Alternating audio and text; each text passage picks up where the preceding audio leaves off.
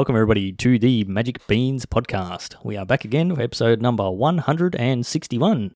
I'm your host tonight, and I'm joined by just one bean on the line, and his name is Cracker, and my name is Shorty. How's it going, Cracker? I'm good, Shorty. How are you, mate?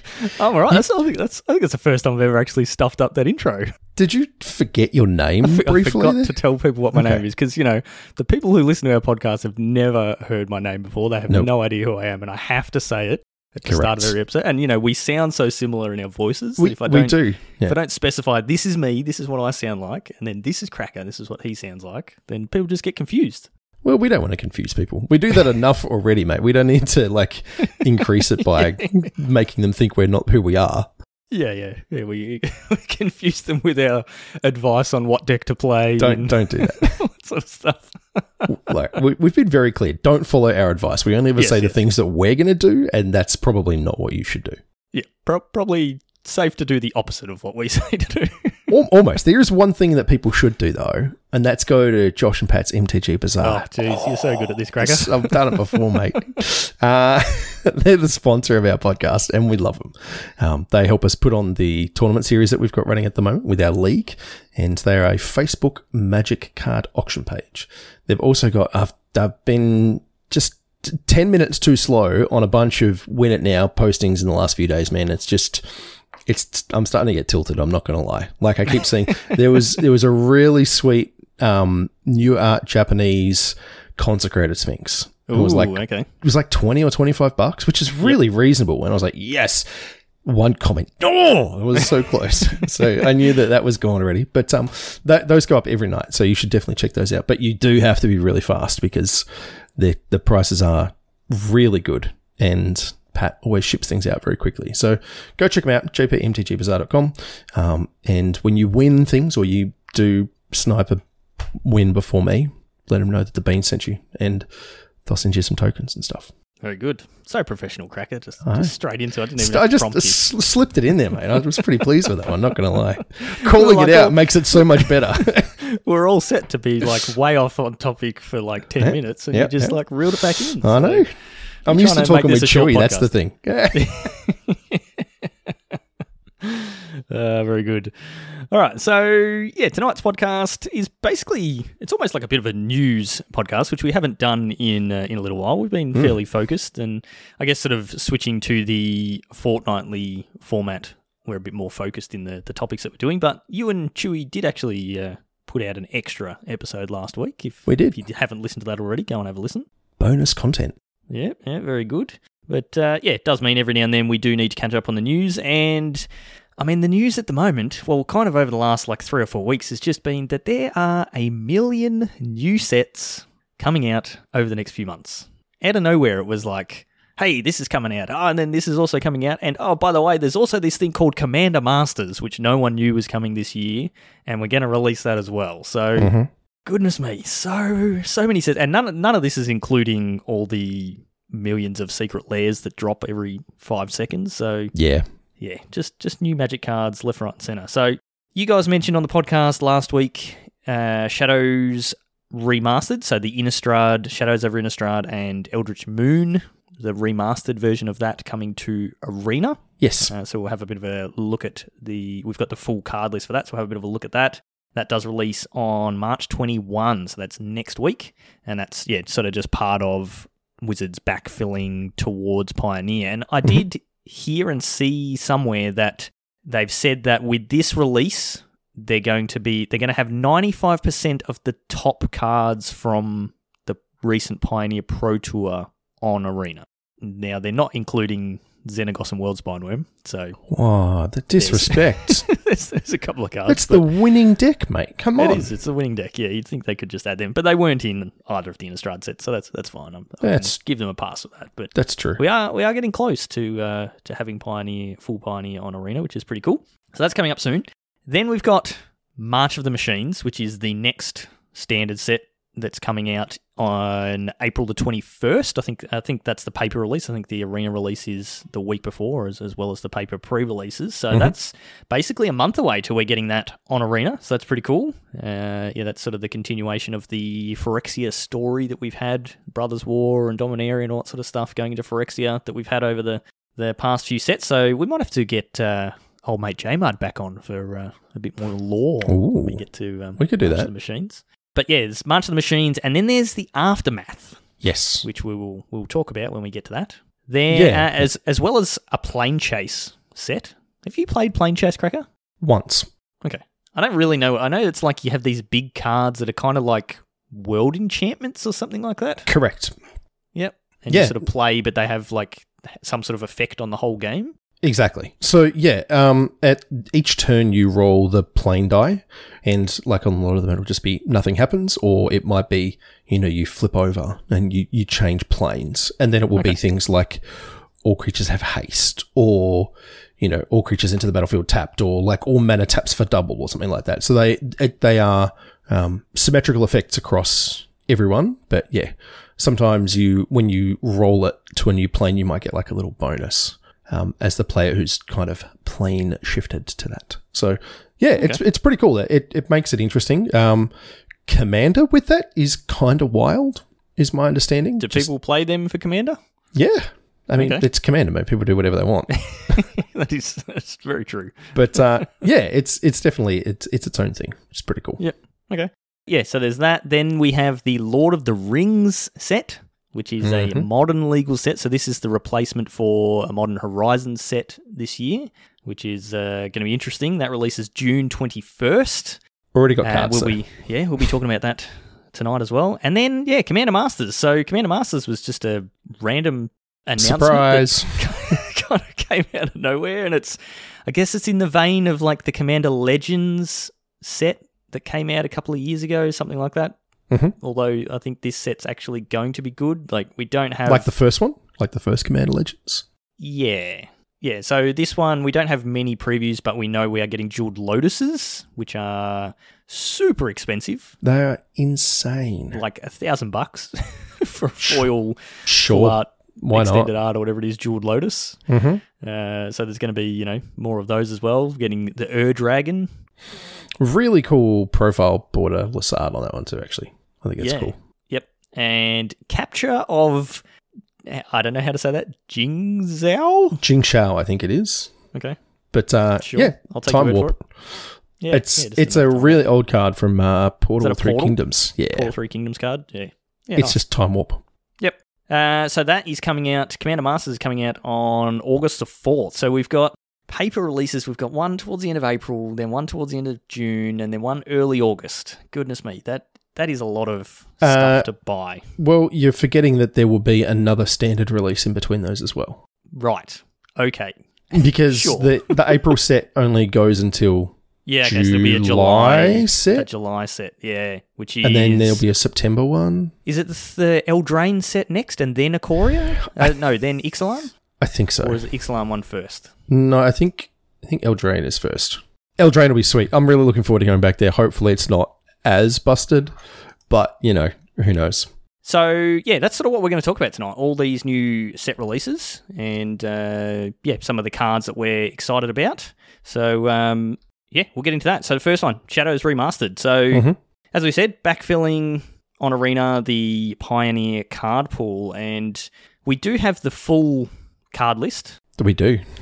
Released, and you know, we were sort of talking before the podcast, like I went through and made a list of the cards that are like Pioneer played, because that's sort of the most important thing, I guess, with Explorer, because Explorer does tend to sort of mimic the Pioneer format a fair bit. Yeah, I mean, if we're hitting 95% of the card pool, then you would expect to have, you know, be playing decks that are 90% complete. Yeah, right? Exactly. Yeah. And there are quite a few decks that are now like straight ports from Pioneer onto Arena. So, like, and some of it is straight missing as well. Yeah, yeah. So, like, the Creativity deck that I've been playing, the entire deck is on Arena except for Xenagos and Worldspine Wurm. So, I just played the same version, but I play the Sage of the Falls, Locust God. It's basically just two-card combo as well. So except you can actually cast those ones. I can actually cast them, yep. You don't really want to be doing that, but it's not quite as good. But, like, if they kill one of your creatures, you kind of get nothing from it, whereas if they kill your Worldspine Worm, you still get 3 worms from it, so that's nice. And you shuffle it back in so you can do it again. Yeah, exactly. Yep. Yeah, we're scrolling through the card list and it was like, oh man, there's this card and this card and this card that are all like they've seen modern play or heavily played in standard, and they just don't see. They're just bad, man. I'm just looking at these cards thinking this thing was a standard all-star.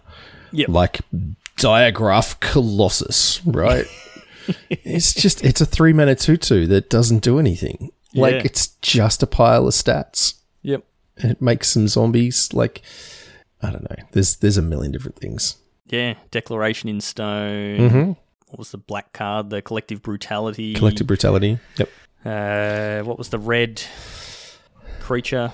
Oh, Bedlam Reveller. We were talking Bedlam about Reveller. That won a Pro Tour, mate. Yeah, yeah. I played that in Mardu after Jerry T won the Pro Tour. So, a bunch of stuff that... It's super powerful, but they just don't quite fit into the Pioneer format. And I don't know if that's... Like, we've sort of spoken about it before. Like, is that people just aren't, like, brewing and testing this sort of stuff, or is it just not good enough? And we did have the Pioneer Pro Tour recently, so I would assume that pros would have looked at a bunch of options and just found that they're not good enough. It could be that those cards are missing, like, the modern power level support cards to go with them to make them strong enough. Mm-hmm. I don't know. So, Shadows over Innistrad came out in 2016. Okay. And that's a long time ago now. That is a long time ago now. And it turns out that the cards now are just way better. Yes. Just like orders of magnitude better. Like, it's just nutty, the power level difference in what you get. It's just stuff that, like we said, saw a lot of play, just... They wouldn't see playing standard now. No. And unless they can compete with the Fable of the Mirror Breaker, they're probably not good enough. Mm-hmm. Yep. All right, so we thought we'd go through and pick some of the ones that we know are Pioneer playable. They're already being played in decks, and so we'll probably have an impact on the Explorer format. We are likely, I think you guys mentioned on the podcast last week, it's pretty likely that our next league will actually be Explorer. It'd be good to... play something a little bit different. People aren't super excited about Standard at the moment, so getting this release right before our next league will kick off is going to be pretty cool because we'll have some cool decks. So there's a few white cards that are coming in. Grifspoon, the green-white Auras deck just lost in the finals of the most recent Pro Tour, so it's a solid pickup. Gives a creature flying. Yeah, I mean, it's 1 mana. Also, the Orzhov Auras as well. We talked about that. They actually had really high win rates overall. Yeah. The Auras decks. So this one's actually just really strong. Grifspoon's really good because it gives your creature flying, which is it's huge. Giving it evasion, so it's good to try and get it through. But it also you can cast it back from your graveyard. So a problem with those sorts of decks is you suit up a creature and then it gets killed through some means, and then you lose all your enchantments. So being able to get your Grifspoon back from your graveyard is really good. So definitely a good pick up there. What's the next one? Selfless Spirit. So huge in the Spirits deck. 1 and a white, 2/1 with flying. Sacrifice at creatures you control gain indestructible until end of turn. This card is just good. It just sweeper protection for the Spirits deck. It's exactly what they want to do. They just protect their go wide squad, and it's just really annoying to get around. You kind of have to double spell everything, and it can just be enough of a tempo for that deck to do what it needs to. Yeah, often you have to just like kill the Selfless Spirit first, and then like get that off the field, and then hope that you can like untap and then wipe the board, sort of thing. Yep. It's or painful. Or target the thing that you actually want dead, and hope that they pop the Spirit, so then you can But it's a 2-turn thing for sure. Sagada's Aid, so modern playable card, this one. 1 white for enchantment. You can cast auras and equipment spells as though they had flash, and whenever an equipment enters the battlefield under your control, you may attach it to target creature you control. So we do have Hammer, Colossus Hammer in Explorer, as well as a bunch of other reasonable equipment. So yeah, this is obviously a huge part of the modern Hammer Time deck, and there is a Pioneer version of the Hammer Time deck, so... yeah, getting this in Explorer is going to be pretty cool. It'll be good to see what people do with it. I like that in the picture, it's a picture of, I'm assuming that's Sagada, giving a person a hammer. It's like, here you go, have a hammer. So it's like foreboding or whatever. It's true, yeah. I mean, it's also, like I said, it's from 2016, so it's a long time ago. They weren't planning Colossus Hammer at the time. Oh, you never know, Cracker. Well, you lose flying, mate. So Sagata would be on the ground. Yep, yep. But anyway, the next card is one I've cast a bunch of times, and that is Pour Over the Pages. So 3 blue, draw 3 cards, untap 2 lands, then discard a card. This thing is played in the Lotusfield combo deck because when you cast it, you are +1 mana because your 2 Lotusfields tap for 6, and it just churns through the deck. So this is like one of your better payoffs. It digs really deep and generates mana. So this card is great.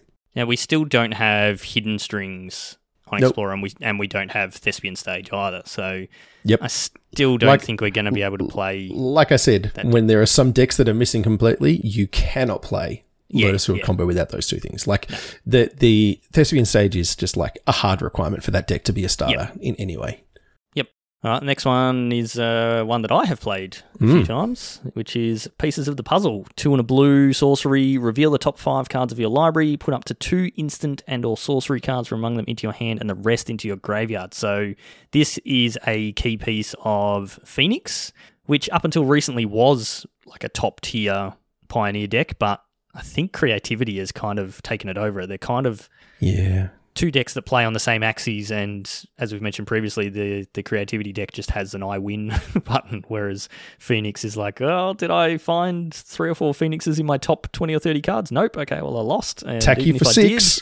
Did, you still might not get there. So, yeah, like it's really good card, but it's also, the Phoenix deck is also missing the Delve cards, your Treasure Cruise and your Dig Through Time.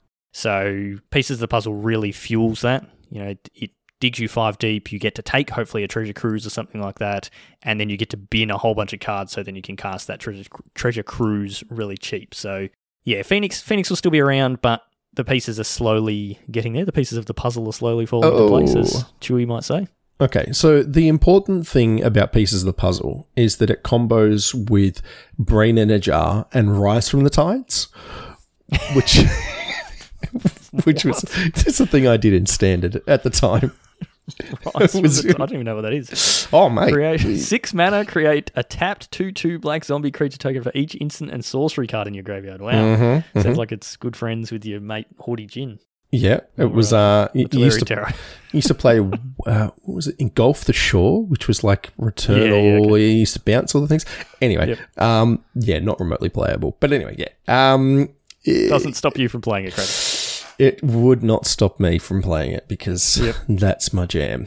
I think even though you should talk about the next card. We mentioned it last week. Next card is one of my all-time favourite cards, Thing in the Ice. 1 and a blue for an 0/4, creature horror defender, enters the battlefield with 4 ice counters on it. When you cast an instant or sorcery, you move an ice counter, and then when it has no ice counters, you transform it. And on the other side, it is the Awoken Horror, a 7/8 Kraken horror, and when it transforms into it, you bounce all non-horror creatures to their owner's hand. So I've played an absolute ton of this card, and I was hanging for it to be on Arena for Phoenix, because it gets played in Phoenix. Yep, and for the longest time.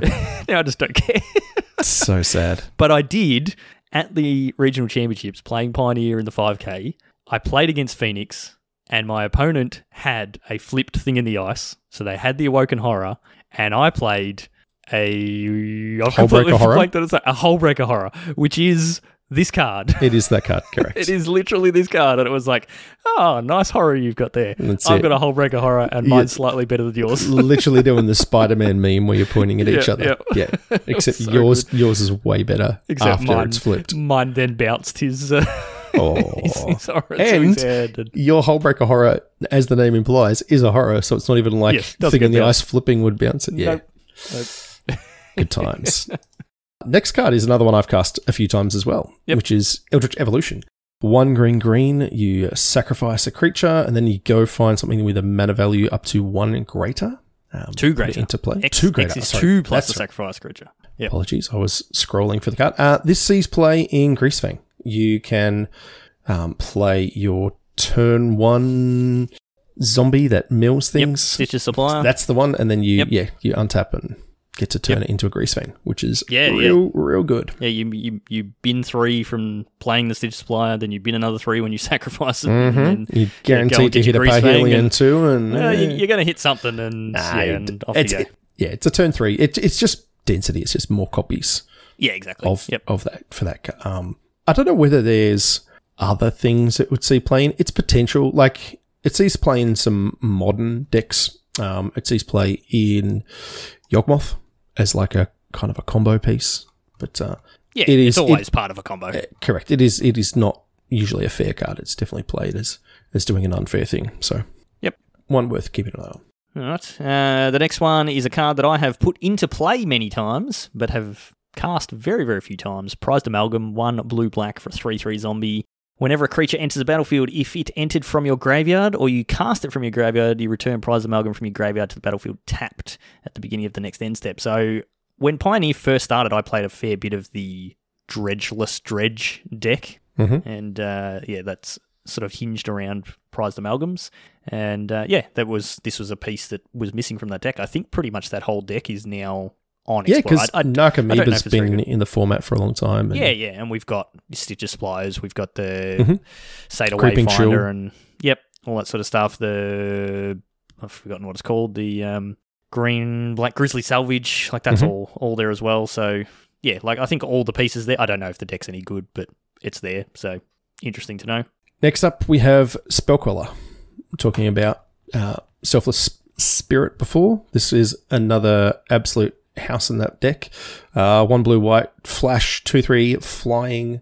When ETBs, exile a target spell with mana value 4 or less. And then when it leaves the battlefield, the exiles card, owner may cast it without playing its mana cost. So this thing sucks if you are playing against it, because it exiles the spell, so it doesn't counter it, even though it counters it effectively. So you put it on the stack and then they flash this in and it just gets tucked underneath your Spellqueller until, you can get rid of it. But then they've got a Selfless Spirit in play, so you can never get rid of the Spellqueller. And it's the tempo. Yeah, this thing is an absolute beating. And particularly when they hit it off Collected Company. Yes. Along with something else as well. You cast something, they respond with Collected Company, and of course they hit a Spellqueller. Hit this and a Lord, and you're just like, all right, GG's. Yep. Super powerful card. Kind of one of the linchpins of that deck. Yeah.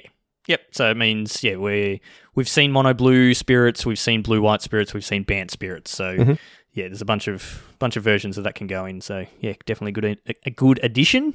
So and this card, Chewie and I were speculating last week as to whether they were going to put it on.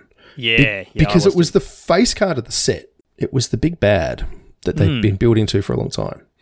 What do we got? Emrakul, the Promised End. So I have cast this quite a few times actually in Mono Green Tron. So this is the 13 mana Emrakul, and it was the big bad face card of the Eldritch Moon set. To everyone's shock and surprise, it was Emrakul that was the big baddie of the set. No one ever saw that coming. Yeah. But this is costs 1 less to cast for each card type among cards in your graveyard, and when you cast it, you gain control of target opponent. You gain control of target opponent during that player's next turn. After that turn, that player takes an extra turn. It's got flying, trample, and protection from instants, and it is a 13/13. So you're usually casting this for like 8 or 9. Mm-hmm. That's pretty normal. And when you're playing Tron, like that's easy. No worries sort of getting that sort of mana. The thing, like it's obviously very good. It's a finisher, 13/13 flying, trample, pro instance, like very, very, very good. But the thing that is a big question around this is, how is Arena going to handle the gaining control of target opponent during that player's next turn? Because we haven't seen this on Arena yet. This is the first Mindslaver effect, which is the OG version of controlling a player in their turn. Mm-hmm. This is the first time we've seen that on Arena. So how do you think it's going to work, Cracker? So I think we've already seen a bit of precedence in terms of like when you duress someone, it already lets you like see their hand and you can like minimize it and go back to the battlefield. So I think it'll be similar to that, where it'll just either keep their hand. So afterwards you see it like all the cards face up. I wonder whether it's just going to be like that, where it just turns the cards face up in your opponent's hand, and then you can just interact with it and it will, do the auto tapping stuff, or, you can click on their lands and tap their thing. I think that's probably the way that it will work. Yeah. because you've also, you can tap their lands, you've also you activate all their abilities, you've got their creatures that you can attack with, but it's also you're making them do things and then you have to respond with your stuff. Correct. So like you will often, chump attack their creatures into your own Emrakul. So it's how does it let you skip through all the phases? Because you as the player need to be able to respond to each part of the phase as well. Okay, so how does that work? I'm going to go one more on you there. Yep. Whose clock is it using? Well, yeah, that's a good point too. Yeah. Because in theory, you could just Emrakul someone, take their turn, and AFK. just let them time it. It would have to use your clock. Like you are controlling their turn, so it would have to use your clock. But it's going to be very interesting. Super hard because that's a lot of clock management. You've got to make sure that you can. Yep. And look, generally speaking, when you put Emrakul on the stack, you win because people concede to it, but not always. Yeah, not always. Yep, it's definitely going to be interesting to see. I will be tuning in to watch some streamers struggling with this on the first couple of days. I'm hoping that they've come up with some sort of intuitive system that's like, oh yeah, okay, that works, that makes sense, and it's clear that okay, I'm passing priority for you, then I'm passing priority for me. Okay, let's go to combat. So let's declare your attackers, and then it goes to me declaring the blockers. And then I can declare blockers, and then it goes to you, and then so it's going to be it has to constantly switch between the two, unless you as your player has no responses. That's true. That's not off, but at least you're going to have blockers and things like that. So you've got a 13-13. We'll have to wait and see. Yeah, it'll be weird because you'll get that whole thing. I want to target my creature with my removal spell, and Arena's like, "Are you sure?" It's like, yes, I'm 100% sure that's the thing that I want my opponent to do is kill their own best threat. So it will definitely be interesting. But I'm really glad that they have done it. Yeah, what I'm interested in seeing is the animation that they come up with for Emrakul, because this will be an animation that Chewie can't get annoyed about. It's true. If Spaghetti Monster comes across your screen or whatever, there'll be no, oh, can't stand these animations. It's like, well, that's your Eldrazi. That's your Emrakul. Like, yep. Exactly. So, all right. A couple of other cards we were going to talk about. Yep. Lands. There was a rare land cycle in this set, and they are called the Showlands because Choked Estuary, for example, it's blue and a black. As it enters the battlefield, you may reveal an island or swamp card from your hand. Importantly, it's not a basic, so if you've got triomes and things, that works. It says, if you don't, Choked Estuary enters the battlefield tapped. In case you can't tell from that description, these lands suck. They saw always have, always will. Yeah, they saw very little play in Standard because they're just bad. It just requires you to hold on to lands and the off chance. Yeah, the play pattern was just garbage. They don't work with themselves. Correct, because they don't have a basic land type. Yep. So if you had two of these in your hand, you're just like, well, I guess I'm just dead.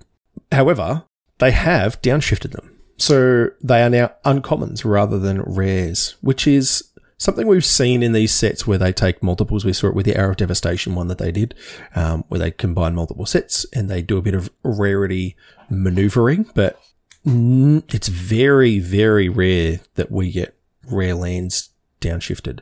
Like, we have the temples that are kind of bad, and they're still a rare, even though they should probably be commons.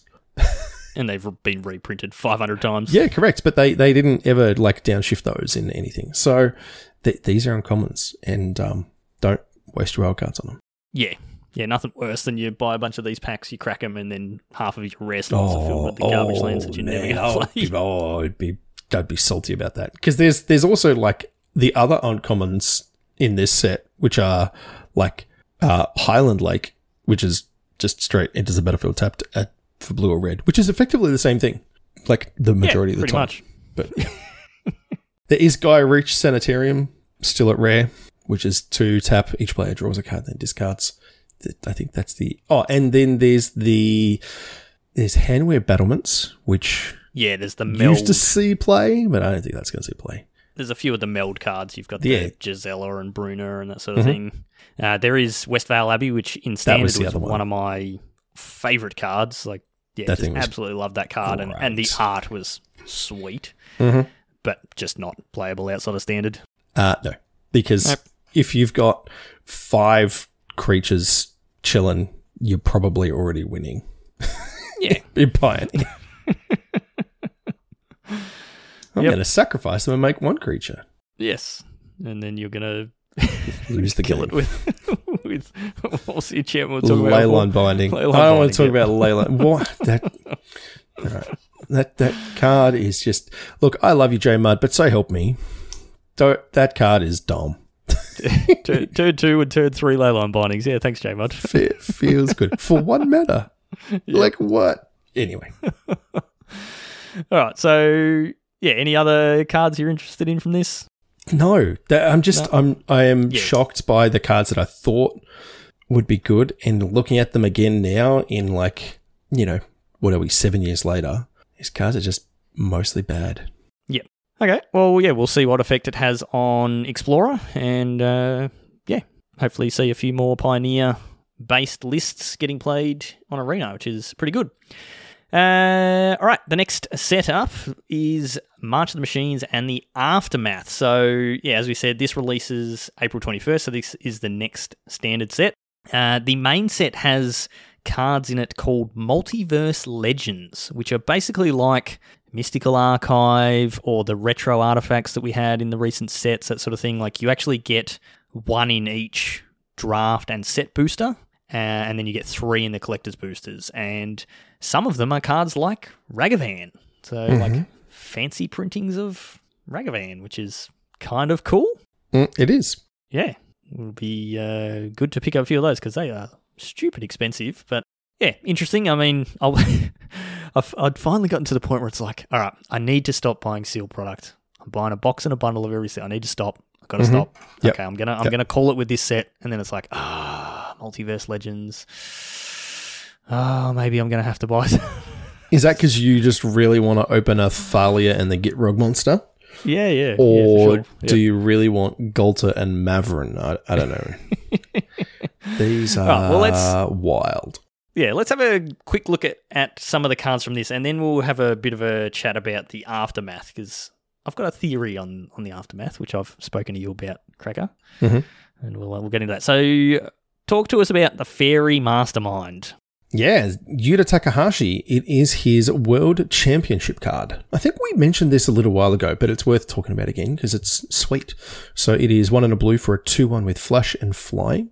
It says, whenever an opponent draws their second card on each turn, you draw a card. And then it has an activated ability, 3 and a blue, each player draws a card. I mean, Yuta is well known for playing fairies in Modern, even though fairies in Modern hasn't been playable for a very long time. He still plays and still wins with it. Still just wins because he is an absolute monster. So I really love that they've been doing this for a while now. It's cool. You've got, you know, Yuta on the art, which is sweet. He's, you know, flying about, waiting for people to draw cards. I don't know how much you can let people, you know, on your turn, I'm going to give you an extra card. Okay, please. Spend 4 mana for that. I would love that. So, I don't know how good it is, but it's cool. Yeah, I mean, you flash it in. Like, if you activate it on their turn, so they draw their second card, you actually draw 2 cards as well. Yes. Because each player draws a card is the activated ability, and then you draw a card because your opponent's drawing their second card each turn. So it's 4 mana, you draw 2, your opponent draws 1. Yep. And then you can do it in their end step and all that sort of stuff, so it's not like it has to be. You know, there is a card called Narset, although Narset would stop that ability from working because they wouldn't actually draw the card. So yeah, okay. I did hear that he really pushed, like, obviously they designed these cards in consultation with the world champ, that sort of thing, and he really pushed for it to be a 1-3, like same ability, same everything, but a 1-3 so that it can block Ragavan. And they said no. So rude. It's the opposite. It's the opposite of Vendilion clicked in as well. It's so elegant. Good design, Yuta. Well thought through, mate. Yeah, yeah. Unlucky, but it's I think I've heard people saying it'll possibly see some play in Legacy, which I think Yuta is you know, heavy Legacy player, so that's pretty cool. And yeah, maybe see some play in Modern, but yeah, could slot into the mono blue lists in Standard as well. We'll have to see. Another card that might slot into the mono blue list in Standard is Moment of Truth. So another anticipate variant sort of thing. This one's Interesting. This is a bit more like our old mate Expressive Iteration, kind of. So one and a blue, instant. Look at the top three cards of your library, put one of those into your hand, one into your graveyard, and that one on the bottom of your library. That's a pretty decent upgrade. Yeah, so this is like consider is to opt, as like moment of truth is to anticipate. So, yeah, if you don't know, putting cards in your graveyard is not a downside. No, not usually. It is actually just good. Do it as much as you can. Yeah, I don't know how much play it'll see, but three cards can be a lot. So, yeah, it's definitely, it'll be one that I'll look at. And, hey, it's a common, so I'll definitely try it out in my terrible, is it spells decks that I keep playing. Yeah, instant speed is very handy. So, that certainly gives it a big upgrade from, Expressive Iteration is obviously a very, very strong card, but... it just got banned in Legacy, I think. Yeah, there's not many places you could play Expressive Iteration. I think Modern is the only place that it's legal. Yeah, and Commander, but yeah. And it'll probably see a banning in Modern at some point. Well, listen, if they ever feel the need to nerf Murktide, then that's a pretty good place to start, I'm not going to lie. Yeah.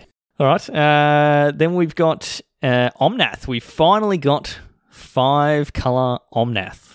We've seen all sorts of versions of Omnath over the years, and we finally got the 5-colour. So this is, it's the 4 colours that it was previously, the white, blue, red, and green, and then it has a black Phyrexian mana symbol. So it does still count as black, so you can pay it for Wooburg, or you can play it for the 4 colours and 2 life. And this is a 4/4 Phyrexian Elemental, so it is Omnath, all weird-looking with a bunch of tentacles coming out its back. It's a bit creepy. Yep. And a bunch of, like, what's it called? Ichor, yeah. Stuff, like, coming hanging off his arm. Yep. So it is, if you would lose unspent mana, that mana becomes black instead, which is a callback to one of the old Omnaths. The original Omnath, one? Yep. Yeah. So, yeah, you could, green mana wouldn't empty from your mana pool, and it became his power increased by the amount of mana in your pool. Yep. And then at the beginning of your pre-combat main phase, look at the top card of your library. You may reveal that card if it has 3 or more, this is really confusing, 3 or more coloured mana symbols in its mana cost. If you do, add 3 mana in any combination of its colours and put it into your hand. If you don't, reveal it and put it into your hand. Super confusing, but my basic understanding is you draw the card, you draw the card no matter what, but then if the card happens to have 3 coloured mana symbols on it, they don't have to be 3 of the same, they just have to be 3 of any coloured mana symbols, then you get to add 3 mana of your choosing of any of those colours. Correct. And then you still put it into your hand. Correct. So, very strange. Very, very, very strange. So I guess you could play it in your main phase. No, it's at your pre-combat... Beginning of your so it's your next turn, so you got to untap with it, and then you get the ability. Strange. Either way, you draw a card, and then sometimes you will add 3 mana to your mana pool. Yep. But then it doesn't empty. No, yeah. So then at the end, it just becomes you don't black. Use it at the end of your turn, yeah. Or as you change phases, it'll turn into black mana, and you just get to keep it. Yeah. Interesting. All right. Yeah, and then there's a bunch of you mentioned. We've got Thalia and the Gidrog monster. There's Golta and Mavrin, Drana and Linvala, Yargul and Moltani. Like, just a bunch of legends jammed together. Yep. Which is weird. Yep. And mostly it's just their abilities jammed together. Yep. And their stats jammed together. It's strange. I don't know what's going on in this set. Obviously, it's a whole bunch of planes colliding or something. Multiverse of Madness style. Pretty much. Yeah, and that's my reading of it is it's like the full end game kind of thing where, or I never thought I'd fight with an elf kind of thing, bringing it to the Lord of the Rings. But yeah, I don't know. I kind of hate it, honestly. I know some people are really excited, but it just seems... It feels like silver border stuff. Yeah, it does, yep. Yeah, I don't like when they... Like, all these cards, like, you pairing up these... legends just feel like commander cards, and it just really annoys me when they just jam the standard sets full of commander cards. It's like you've got commander specific sets, you've got commander decks. We didn't mention before, but every single, so like March of the Machines has Commander decks. Lord of the Rings set has Commander decks. Commander Masters has Commander decks. There's like 4 or 5 Commander decks for each one of those. So that's like 12 to 15 Commander decks where they can print Commander-specific stuff, as well as Commander Masters, an entire set that is Commander stuff. Why do they need to force all that stuff into standard sets? Like, just make good standard sets, and then people will buy the cards. You don't have to put all this Commander stuff. It feels really forced. Like, the set with all of the Planeswalkers made sense to me because there was the artifacts that dragged the storyline. Yeah, exactly. So, like, Bolas was trying to steal everyone's spark. We're in a spark, right? That was what it was called. Yeah, it was awesome. I really liked that. It was good. It made a lot of sense thematically, whereas this just feels like they've kind of, I don't know, run out of ideas. It's borrowing from Marvel. I mean, we had the Gatewatch, which was the Avengers. Now we're in the Multiverse of Madness, so we're going to see Ant-Man soon. And I mean, that's right, mate. We've got Yargul and Multani, which has got the biggest power of any creature printed in Magic. 18 power. Yep. It's also 18 got green in its mana symbol, so it could definitely be used with, what's the green, the Neoform deck, where you, like... Allosaurus Rider?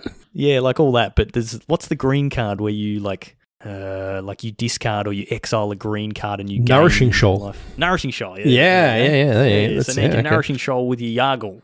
Yeah. For that extra 3 life. The reason you do that with Worldspine Wurm is it does shuffle back in. But, yes, exactly. Yeah, anyway. The 3 life really matters. Yeah, it's a huge difference. Yep. I don't know. Yep. Look, some of the other stuff looks sweet. Like, the new Jin looks cool. The new Chandra looks like it'll be interesting. There's definitely cards that are going to be good. I don't know what else there is to say about this one. Who knows? Yeah, and so, the other thing that makes this set weird, so obviously we're going to have a bunch more previews of that over the next few weeks, so we'll probably talk about that again, but March of the Machines has the Aftermath. So this is something that Wizards hasn't done before. So this is releasing May the 12th, so it's like 3 weeks after the main set releases, we're getting Aftermath, which is... 50 card set, and this I'm going to read this off of Wizards' description. So, get a lore-packed epilogue booster to witness the conclusion of the March of the Machine storyline. So, obviously, we're ending March of the Machine, and then we're going to Eldraine. So, that whole storyline with Dominaria and Phyrexia and that sort of stuff is all going to end. So, this is some sort of story-based set that's going to wrap it all up. 50 cards. They're coming in booster packs of 5 Magic cards. You get 1 to 3 cards of rarity rare or higher, and then 2 to 4 uncommon cards in every pack. So there's no commons. It's 2 to 4 uncommons, and then 1 to 3 rares or mythics. You're guaranteed a foil and a showcase card in every pack. And then they've got this line of rebuild the multiverse while building up your collection, which is strange. That's a weird line to put in it, but. This is strange. Like, these are going into standard. It's going to be released on Arena. It's 3 weeks after the standard set releases. I don't know if there's a pro tour in between this release. Question. That's something that we could probably look up if we were good podcasters. And I don't know if Wizards actually releases things that far in advance, do they? No. Well, the next pro tour is that Minneapolis? Is that the next? I think that might be the next one. So anyway, we could look up the date, but. This is weird, and I had a theory that I'm going to quickly share. I've shared this with you, Cracker, but I had a theory. I remember a tweet coming out from Aaron Forsyth or Mark Rosewater, or so, one of the powers that be at Wizards, talking about booster packs and draft boosters and just getting people's opinion on the sizes of packs and things like that. And my theory is that this is a test case for scrapping regular draft sets and the 250 card sets that we get at the moment, because tons of effort goes into building every standard set so that it is draftable. They have to pay a fortune in art licenses. You've got to design all the cards. You've got to spend ages designing the draft format, all that sort of thing, testing, whatever, to build a draft format. And then you release it as a standard set, and then 30 of the 250 cards actually get played, and the rest are basically just garbage. So my theory is that if something like this sells well, this is where they're going to go in the future, and they're going to have standard sets are going to be 50 cards, and they're going to come in packs like this, and then they're going to release draft specific sets. So rather than having 4 standard sets that are draftable sets each year, plus all, you know, your Modern Horizon sets that are also draftable and everything else that's draftable, they'll do like 1 or 2 draft specific sets based on some sort of theme, and then your standard releases will just be small sets like this, because at the end of the day, that's really all people care about. It's basically, you know, you look, every time we talk about standard, it's like, oh yeah, this deck is 52 rares and 7 mythics, and there's like 3 uncommons in there somewhere. So no one really cares about the commons and uncommons. And that's my tinfoil hat theory. I think that's where it's going. Could be completely wrong, but I'm putting it out there now. So if that's what happens, I look really cool.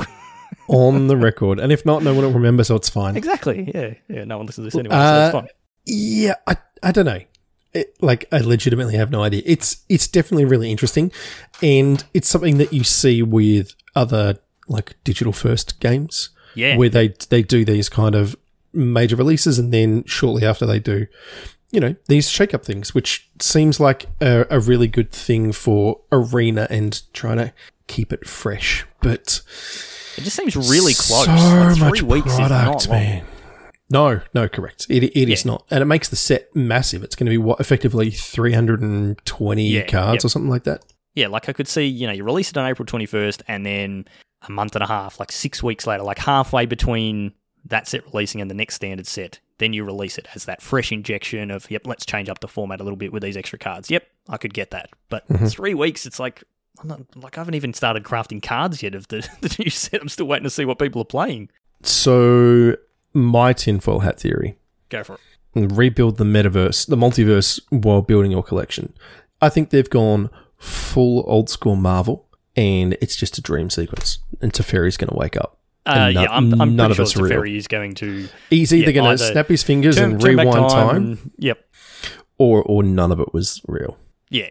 And it's going to make a lot of people really mad. It's the old clickbait comic book titles. It's like the death of Wolverine, and it's just like Kitty Pryde had a dream that Wolverine died. It's like, hang on, Wolverine can't die. Like, this just doesn't make sense at all. Anyway, yeah, all right. That's all I got. Yep. Okay, we'll see what happens with that one. Let's move on to the next one. So, Lord of the Rings. So, releases June 21st. So, this is Modern Legal set replacing the Modern Horizons set for the year, and it is going to be Modern Horizons prices. So, it's going to be expensive.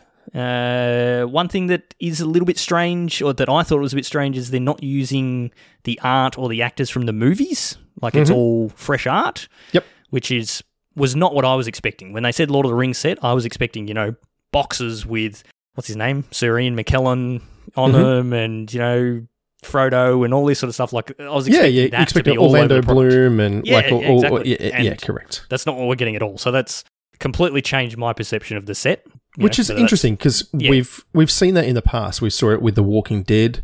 We've seen it with, admittedly, it's slightly different, but Fortnite, using all the original characters and art for those. So it's definitely things that we've seen before. Like, all the Warhammer stuff is all original. Games Workshop. Games Workshop, that's on. Games Portal's the store. Yeah, all their art. So, yeah, I don't know. I don't know how I feel about this yet. Most of the cards have only been out, like, yesterday. Yeah, it's only just starting. And, again, it's like, why are you previewing this now? You've got, like, 2 sets to come out before then. So, who knows? Why are we previewing it? I don't know. It's weird. So, yes, we do have some previews. So, you know, we've got Sam, we've got Radagast. I think this is going to be a set where we're going to have, like, multiple Sams, multiple Frodos. Correct, yes, that is confirmed. Yep. We've got the other thing that's also confusing, because there is a Commander set that comes in line with this. We've got, like, Soul Rings. Oh, they're not putting Soul Ring into mod? No, there's Wasteland, you know, the Valley of Gorgoroth, but no, that's going to Commander. That's not going to Standard. We've got, Gollum, and I'm tipping there's going to be a few different Golems. We've got some very cool lands. Do you like these lands, Cracker? I quite like them. Just they again, look from a great.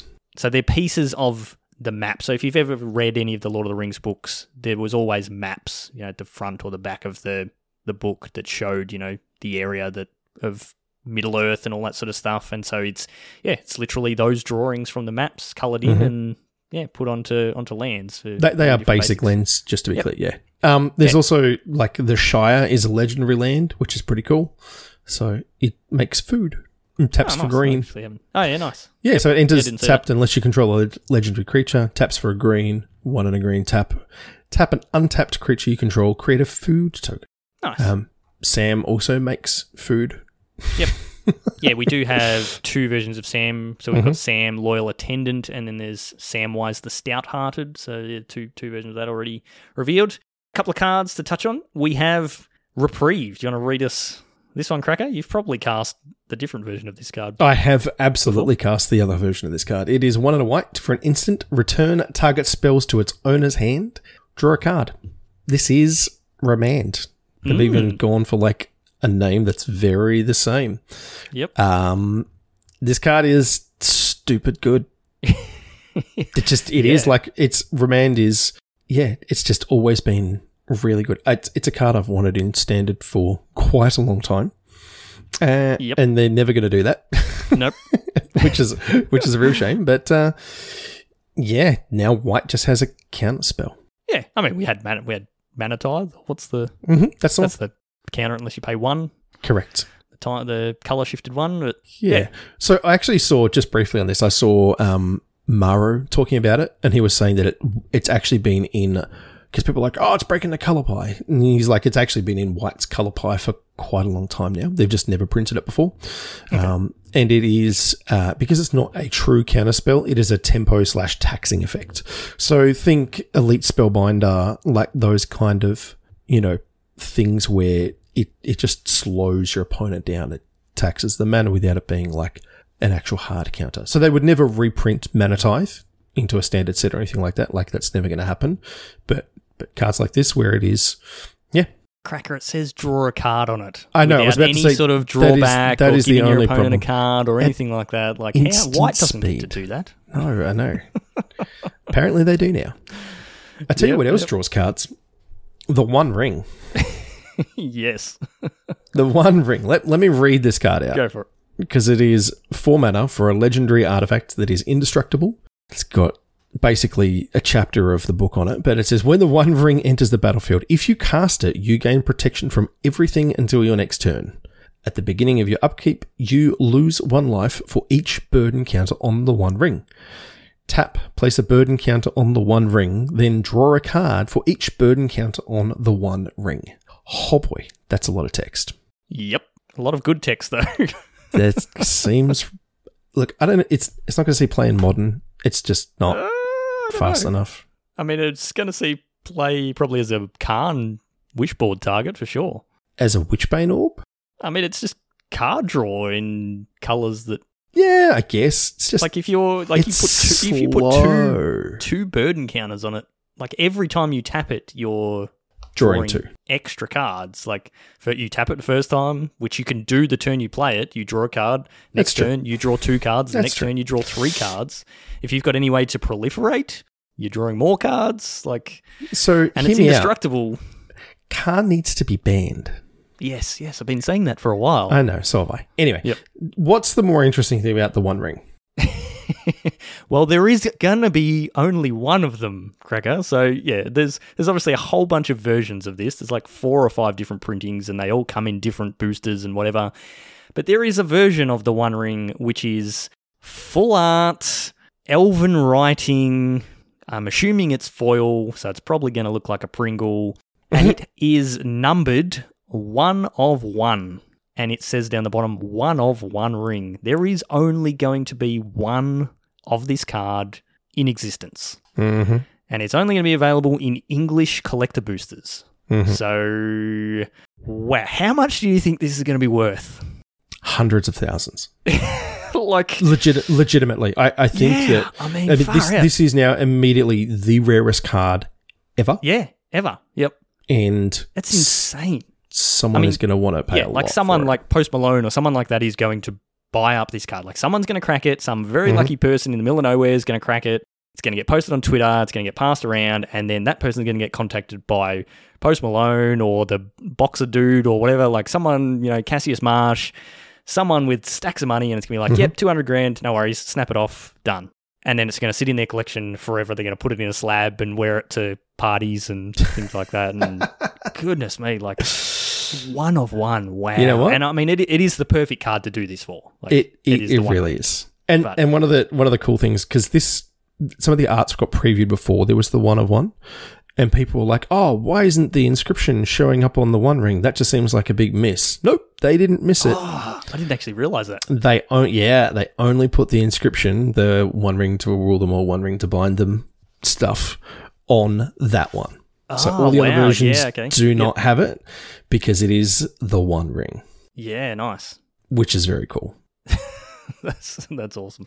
Yeah, I love that they've done this. I think that this is the way to do chase cards. Yep. I mean, I'm just going to have to buy a collector booster just one. At some point.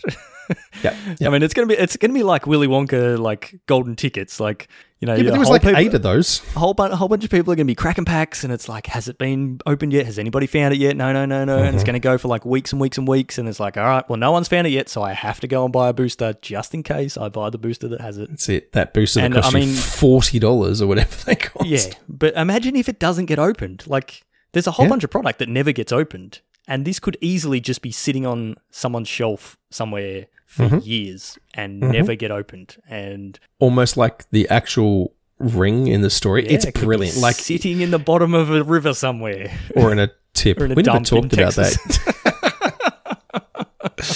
Oh, dear. All right. Yeah. Look, we're all fans of Lord of the Rings. The Beans. We're all massive nerds. We all, read the books and went and saw the movies on release day and stuff like that. Like, we all are big fans. So, I'm very keen to see what the rest of this looks like. At the moment, it doesn't feel like a Modern Horizons set. It feels like a Commander set. But, that's okay. I'm all right with that. Yeah, I'm hoping that they do print some powerful things. Commander playable stuff. But yeah, modern playable stuff. Yeah, sorry, modern playable stuff. Because, we don't have much previewed yet, so I'm sure there will be. I'm sure there will be stuff, but who knows? All right, so a couple of quick things to hit on the way out the door, because our short podcast is not short, as usual. So this weekend, there is an arena championship. So this is basically the arena version of the Pro Tour. It's that sort of level on the pyramid or whatever. This is only 32 players, so small field, $200,000 prize pool. I looked at it and... Like, if you don't win a match, just for showing up, you get $1,500. Like, that's pretty good. So it's closer to Worlds than a PT. I don't know why it's 32 players. It's very strange. Like, for that sort of prize pool and, all that sort of thing, like, it really should be, like, 256 players or something like that. But, this is players have qualified through winning the various arena plane qualifiers and all that sort of stuff to get there. So it's a fair bit of effort to get there. But, I would have thought it'd be bigger. So maybe they'll change that in future years. But $200,000 prize pool, I mean, good on these players. Like, that's pretty nuts. And then, whoever wins gets a Worlds invite as well. The format is all will be one draft. Cool. Sounds good. And the rest of the weekend is historic because... It's an arena. I mean, at least it's not alchemy. I guess historic's all right. It's got alchemy cards. So, I don't know. There's going to be coverage. It's going to be streamed all weekend by Wizards, commentary, all that sort of thing. I'm tipping the viewer numbers on this are going to be way lower than the viewer numbers have been on the paper Pro Tours, but who knows? We'll see what happens. I for one, won't be tuning in. I'm not interested at all in watching draft or historic. So, good luck to them, but I'm sure somebody will win it with cards. And there will likely be some alchemy cards in their decks. Mm-hmm. So, good for you. And then the last thing is the reminder on our league. So, there is only a few days left on the league. Monday night next week, so Monday the 20th of March is the cutoff. And then we'll be kicking straight into the final. So, I should be streaming next Monday. I've missed the last couple of weeks. Yeah, was...